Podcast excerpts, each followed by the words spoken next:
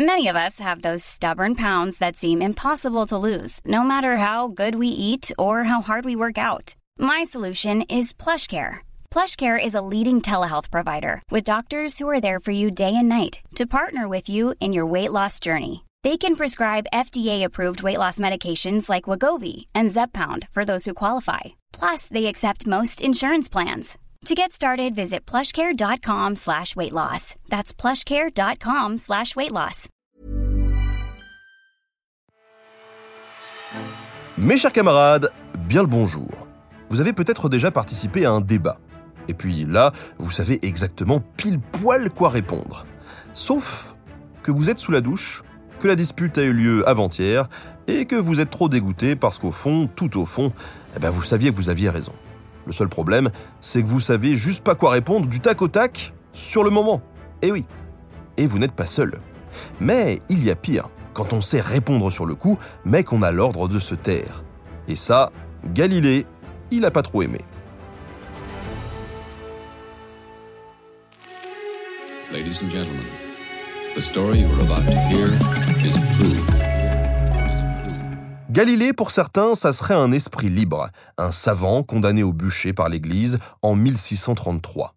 Bref, le parfait match raison versus foi, science versus obscurantisme religieux. Sauf que non. Galilée est un croyant, ami du pape, sa thèse est acclamée en 1610 à Rome et il est mort tranquille à 77 ans. Mais attention, il y a bien eu un procès et une collision entre le pouvoir religieux et une théorie scientifique. Mais ce procès est en réalité né à cause de dissensions internes à l'Église et pour des raisons politiques. Alors, à votre avis, qu'est-ce que Galilée a dit de si grave? Pourquoi on a tant voulu le faire taire à tout prix? Eh bien, je vous propose d'aborder ça tout de suite. Au XVIIe siècle, l'Église catholique adhère encore à la vision du monde d'Aristote, un philosophe grec qui date quand même du IVe siècle avant notre ère. En effet, pour Aristote, la Terre est au centre de l'univers et les autres astres tournent autour. Facile à comprendre. Quand on est à la surface du globe, on observe bien que le Soleil, la Lune et les autres astres se déplacent d'est en ouest. Ils semblent tourner autour de la Terre qui est fixe, immobile, centrale. C'est ce qu'on appelle le géocentrisme. Et en plus de l'observation, on est raccord avec la Bible chrétienne qui affirme que Dieu crée la Terre, centre de son attention, dès le premier jour. Puis, seulement au quatrième jour, il ajoute les étoiles qui sont secondaires, de simples luminaires pour éclairer la Terre. Ce qu'on sait, ce qu'on voit et ce qu'on croit, toutes les étoiles semblent alignées. Ouais. Sauf que c'est pas si simple, et on n'a pas attendu les 2100 ans qui séparent Aristote de Galilée pour capter que le géocentrisme, eh bien, ça posait un petit problème. Si on y regarde d'un peu plus près, on voit rapidement que ça ne colle pas. Les planètes ont des trajectoires étranges et qui ne tournent certainement pas régulièrement autour de nous. Pour les anciens Grecs, le cosmos se divisait donc en plusieurs sphères emboîtées les unes dans les autres, toutes en rotation. Pour chaque planète avec des mouvements étranges, il fallait rajouter une nouvelle couche à chaque fois. Ce qui monte vite à 56 sphères. C'est un système incroyablement sophistiqué. Mais pas de bol, il ne marche toujours pas. Parfois, certaines planètes semblent retourner en arrière sur leur course, et ça, on ne sait pas comment l'expliquer. Certains astronomes, comme Ptolémée au IIe siècle, imaginent des épicycles, des mouvements secondaires, mais sans comprendre leur origine. Bref, on patauge complètement. Les experts sont intelligents, ils savent qu'un truc ne tourne pas rond. Mais voilà, sans une nouveauté technique, la science ne peut pas avancer plus loin. Pensez-y hein, la prochaine fois qu'on vous dit qu'à telle ou telle époque, les gens étaient plus bêtes que nous, parce que c'est rarement le cas. D'ailleurs, le Polonais Nicolas Copernic bouleverse ce fragile équilibre en 1543. Il publie la somme de plusieurs décennies de calculs et d'observations sous le titre Des révolutions des sphères célestes il reprend alors une idée de l'astronome antique Aristarque. Et si la Terre n'était qu'une des planètes tournant autour du Soleil? On passe alors du géocentrisme à l'héliocentrisme. Le Soleil est au centre de toute chose.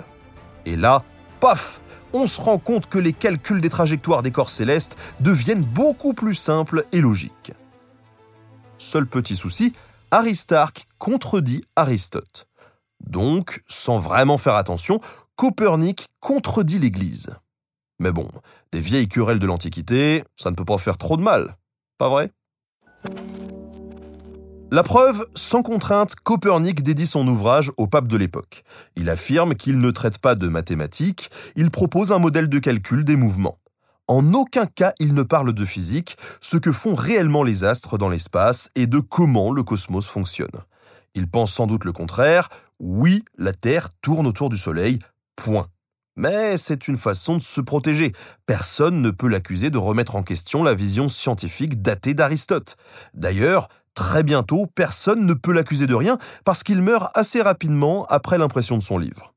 Et puis, sans les connaissances physiques acquises plus tard, ce que dit Copernic n'est validé que par le calcul, pas par l'observation. On ne sent pas, on ne voit pas la Terre tourner, ni les étoiles se déplacer n'importe où autour. Et comme il a dit que ce n'était que des maths et pas du réel, eh bien, on le prend au mot. Sa théorie passe relativement inaperçue et tout le monde s'en fout. Sauf pour un petit malin. Devinez lequel. Au début du XVIIe siècle, Galilée, de son vrai nom Galileo Galilei, professeur de mathématiques originaire de Pise en Italie, veut prouver que l'héliocentrisme de Copernic est vrai. Pour ça, il ajoute au calcul un instrument, la lunette. Grâce au progrès technique des ateliers de cristal de Hollande, de nouvelles lentilles grossissantes, sans bulles d'air et parfaitement polies permettent aux bateaux d'observer des objets très lointains comme la côte ou les navires ennemis. Mais Galilée a l'idée d'en assembler une très grande dirigée vers les étoiles. C'est la première lunette astronomique. Un système de diagramme réduit la luminosité mais améliore la résolution. Et il peut assembler plusieurs lentilles et obtenir un grossissement par 6, puis 9 et jusqu'à 20. Avec cette gigalunette, on a enfin l'avancée technique que la science attendait tant. Dès 1610, il fait des découvertes fabuleuses. La Lune est couverte de reliefs et de cratères. Il y a plus d'étoiles dans le ciel que ce qu'on peut voir à l'œil nu. La planète Saturne a des anneaux. Jupiter possède des satellites et même le Soleil a parfois des taches sombres. Tout ça, on ne le savait pas car on ne le voyait pas. C'est une véritable révolution scientifique qui est en train de commencer. Galilée publie immédiatement sa découverte dans son livre Le Messager céleste, qui compile croquis et observations. Ces découvertes reçoivent un accueil chaleureux et en 1610, il est reçu en grande pompe à Rome par les plus grands savants italiens réunis à l'Accademia dei Lincei. D'éminents membres de l'Église comme le cardinal Barberini, qui devient son ami, ou le Collège romain des Jésuites, s'intéressent à ses observations astronomiques et lisent avec attention son ouvrage. Mais une autre faction du clergé organise l'offensive, car sa description des phases de la planète Vénus, plus ou moins éclairée selon sa position, montre bien qu'elle tourne autour du Soleil et non de la Terre. Sans le dire ouvertement, Galilée adhère à la théorie de Copernic. Donc, il réfute le géocentrisme d'Aristote. Or, certains passages de la Bible semblent parler de géocentrisme. Par exemple, que le monde est ferme, il ne chancelle pas et que Dieu a établi la terre sur ses fondements, elle ne sera jamais ébranlée. Dans le livre de Josué, on lit même que Dieu arrête la course du soleil et de la lune jusqu'à ce que les Hébreux se vengent de leurs ennemis, ce qui suppose bien que ces deux astres sont en mouvement et non pas la Terre. Alors, on peut tout à fait interpréter ces phrases différemment, ou même les prendre comme des métaphores ou des formules poétiques et pas au pied de la lettre. C'est d'ailleurs ce que fait l'Église aujourd'hui. Mais à l'époque, cette faction craint la moindre ambiguïté. En effet, pour les chrétiens, la Bible est issue d'une révélation, écrite par la main des hommes, mais inspirée par Dieu. Elle ne peut donc pas dire quelque chose de faux. La moindre erreur, et tout l'édifice pourrait s'effondrer. Et en plus, pas de chance, on est en pleine contre-réforme, l'Église catholique est déjà occupée à affronter les réformes protestantes de Luther et de Calvin. On est donc sans pitié et sans nuance. Galilée est accusé d'hérésie et en 1616, il doit répondre de ses écrits devant le tribunal de l'Inquisition. Sauf que là, il assume. L'héliocentrisme de Copernic fonctionne mieux que le géocentrisme. Pour ne pas faire d'embarras, le tribunal frappe à côté. Les idées de Copernic, mort depuis longtemps, sont condamnées et son livre est interdit de publication. Comme ça, Galilée n'est pas condamné, il a juste été trompé par un mauvais savant. Il lui suffit de se taire et tant pis pour la science, on a d'autres chats à fouetter. Hein Et là, qu'est-ce qui se passe? Eh bien, Galiléo Galilei, il rigole. Loin de se taire, il continue d'observer les étoiles, d'écrire et de défendre Copernic. Attention, son but n'est pas d'affronter l'Église parce qu'il est très fervent. Au contraire, il veut repousser le jugement trompeur de l'Inquisition pour que l'Église, censée défendre la vérité, ne reste pas dans une erreur scientifique flagrante. À sa façon, il veut aider et il sait que s'il a des ennemis, il a aussi des soutiens. Mais il fait un nouveau dérapage. De 1619 à 1623, il affronte le jésuite Orazio Grassi sur la nature des comètes. Il triomphe en écrivant L'essayeur, dans lequel il ridiculise son adversaire, mais où il aborde aussi la théorie atomiste. L'atome, tout simplement. Et si la nature était faite de petites particules de matière, toutes identiques et qui ne se transforment pas mais se combinent Sauf que là, pas de chance, il met le pied dans une autre querelle entre protestants et catholiques. À la messe, lorsque le prêtre dit que le pain est le corps du Christ, est-ce que c'est vraiment un corps ou est-ce que ça reste du pain?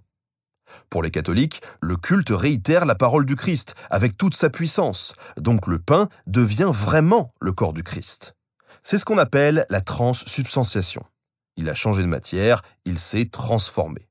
Mais pour les protestants, non, le pain reste du pain, la matière reste la même. Horatio Grassi, humilié sur la question des comètes, contre-attaque sur les atomes alors que ça n'a rien à voir. En parlant d'atomes de matière qui ne changent jamais, est-ce que son ennemi Galilée ne serait pas en train de dire que l'hostie n'est pas le corps du Christ? Est-ce qu'il ne serait pas protestant sans le savoir? C'est un coup bas. Grassi envoie une lettre à l'Inquisition. Mais heureusement, pile cette année-là, le cardinal Maffeo Barberini, grand ami de Galilée, est élu pape sous le nom d'Urbain VIII. Le tribunal religieux prononce donc un non-lieu, Galilée obtient l'autorisation de continuer ses travaux et Grassi obtient le droit de se taire. En 1630, Urbain commande même à Galilée un livre de synthèse sur les différentes théories astronomiques. Il lui conseille tout de même de rester neutre sur sa présentation et de parler par hypothèse comme l'avait fait Copernic. Intitulé Dialogue sur les deux grands systèmes du monde et publié en février 1632, le livre est donc dédicacé au pape. Sauf qu'il n'est pas du tout neutre. Le dialogue raconte une discussion entre plusieurs personnages. Sagredo est un savant neutre qui parle avec Salviati, un savant qui défend l'héliocentrisme. Et Simplicio, le simplet, qui n'est pas savant et lui défend le géocentrisme. Évidemment, ça ne passe pas, non seulement il vient de donner une arme à ses ennemis, mais il y perd aussi beaucoup d'amis. Même le pape, pourtant commanditaire de l'ouvrage, est très déçu et le prend pour lui. En plus, Galilée a osé autre chose. Et si on séparait la science et la religion? Et si, pour expliquer les phénomènes physiques, on s'en tenait aux seules explications naturelles? Là, il ne dit même pas que les religions ont tort, mais carrément qu'elles ne devraient pas parler du tout. Le scandale est énorme. En plus, le pape a fait en sorte que le livre de Galilée est un passe-droit pour contourner les moyens normaux de la censure. Il est littéralement pris au piège, son ami lui a offert un cadeau empoisonné. Le pape, imaginez-vous, qui approuve un livre qui ridiculise le dogme catholique. Avant même de juger l'ouvrage, l'Inquisition veut donc surtout arrêter sa diffusion, saisir tous les exemplaires. On aura bien le temps, ensuite, de corriger les passages problématiques et de lancer une nouvelle édition. Mais trop tard. Lorsque les instructions arrivent, les exemplaires ont envahi les librairies de Rome qui les ont vendus. Le scandale se diffuse. Quand l'Inquisition décide enfin de faire le procès du livre, et donc de son auteur, le pape n'a déjà plus le choix, il accepte que son ami soit à nouveau traîné devant le tribunal. Galilée est mis en accusation le 1er août 1632 par les jésuites, qui sont les pros de la lutte contre l'hérésie protestante mais on ne sait pas exactement pour quel motif. Peut-être uniquement pour l'héliocentrisme ou aussi pour l'atomisme comme le pense l'historien Pietro Redondi. Auquel cas, Galilée est dans de sales draps parce que cette seconde théorie ne questionne pas les étoiles ou les comètes, mais le corps du Christ, le fondement même de la religion. Et la peine encourue n'est pas vraiment la même. Par exemple, le moine dominicain Giordano Bruno avait affirmé que l'univers était infini et sans centre. On l'a accusé de penser qu'il n'y avait donc pas de plan divin pour l'humain en particulier, et parce qu'il ne s'est pas rétracté, on l'avait brûlé vif en 1600. Donc Galilée risque gros. Dans ce type de procès, tout se joue à l'attitude de l'accusé. Si tu demandes pardon, que tu reconnais, que tu te rétractes, il y a toujours un moyen de s'en sortir avec une peine de prison ou un pèlerinage. Mais si tu t'obstines, ça peut aller très loin. Finalement, tout est une question de caractère. Heureusement pour lui, Galilée a, encore une fois, droit à un traitement de faveur. Le pape lui évite d'être déféré devant le Saint-Office qui juge normalement ce genre d'affaires. Ses membres se feraient alors une joie de condamner Galilée pour affaiblir Urbain VIII. Et oui, car dans l'Église, il y a plein de contre-pouvoirs et de luttes de pouvoir. Beaucoup. Comme le cardinal Borgia qui intrigue déjà pour être le prochain pape élu. Urbain ouvre donc une commission spéciale pour instruire le procès dont il nomme lui-même les membres. Il nomme deux de ses amis théologiens et un jésuite réputé complètement inoffensif. D'ailleurs, le tribunal n'a qu'un chef d'accusation. En 1616, on avait interdit à Galilée de publier sur la théorie copernicienne. Et il n'a pas tenu parole. Alors pourquoi?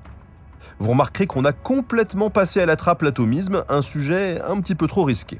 Le but ici, c'est vraiment de ménager, voire d'innocenter Galilée pour que les deux amis s'en tirent avec une réputation à peu près intacte. Mais là, Galilée devient têtu, pointilleux, et même vachement drôle. L'ordre de 1616 concernait le livre de Copernic, mais pas les idées coperniciennes. En reprenant la théorie de son propre bouquin, il n'a jamais trahi sa parole. Le second procès n'a donc pas lieu d'être. Ça vous semble une bonne idée? Eh bien, pas du tout. Hein. Comme on dit, tout est une question de tempérament. Devant ce genre de tribunaux, l'humilité est de rigueur. Sans le savoir, Galilée est en train de faire échouer le plan de son ami. Et face à ça, le juge Vincenzo Maculano da Fioranzulla a une attitude assez étrange. Il rend visite à Galilée pour un entretien sans témoin. Le juge qui parle tout seul avec l'accusé en plein procès, hmm, on peut pas faire plus clair que ça. Hein tout ce truc est vraiment une parodie. Alors, nous, on ne saura jamais vraiment ce qui s'est dit ce jour d'avril 1633.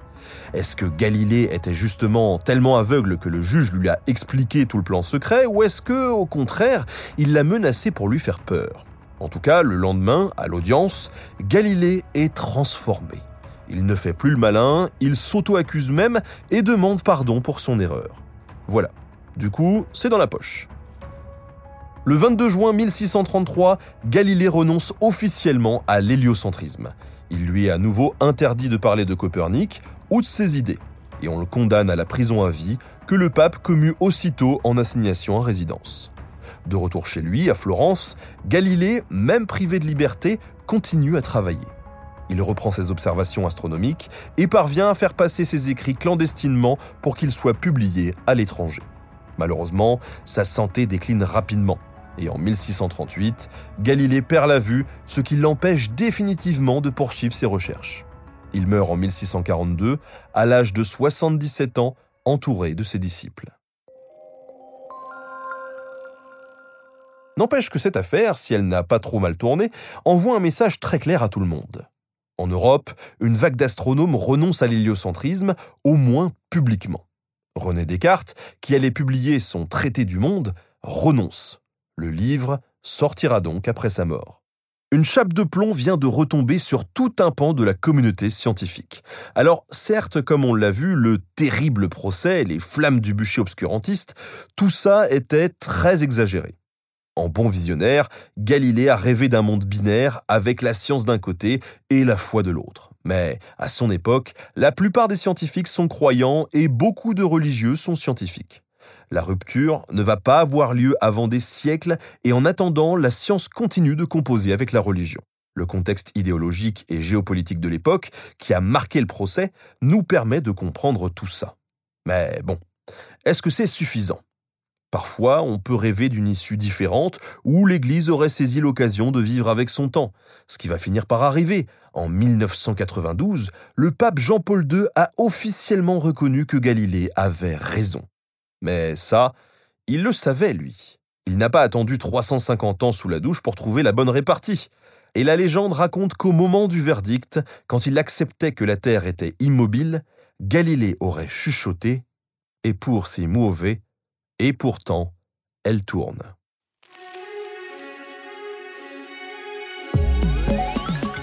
Merci à Lucas Pacotte pour la préparation de cet épisode. Merci à Studio Pluriel pour la technique. À très bientôt pour de nouveaux podcasts.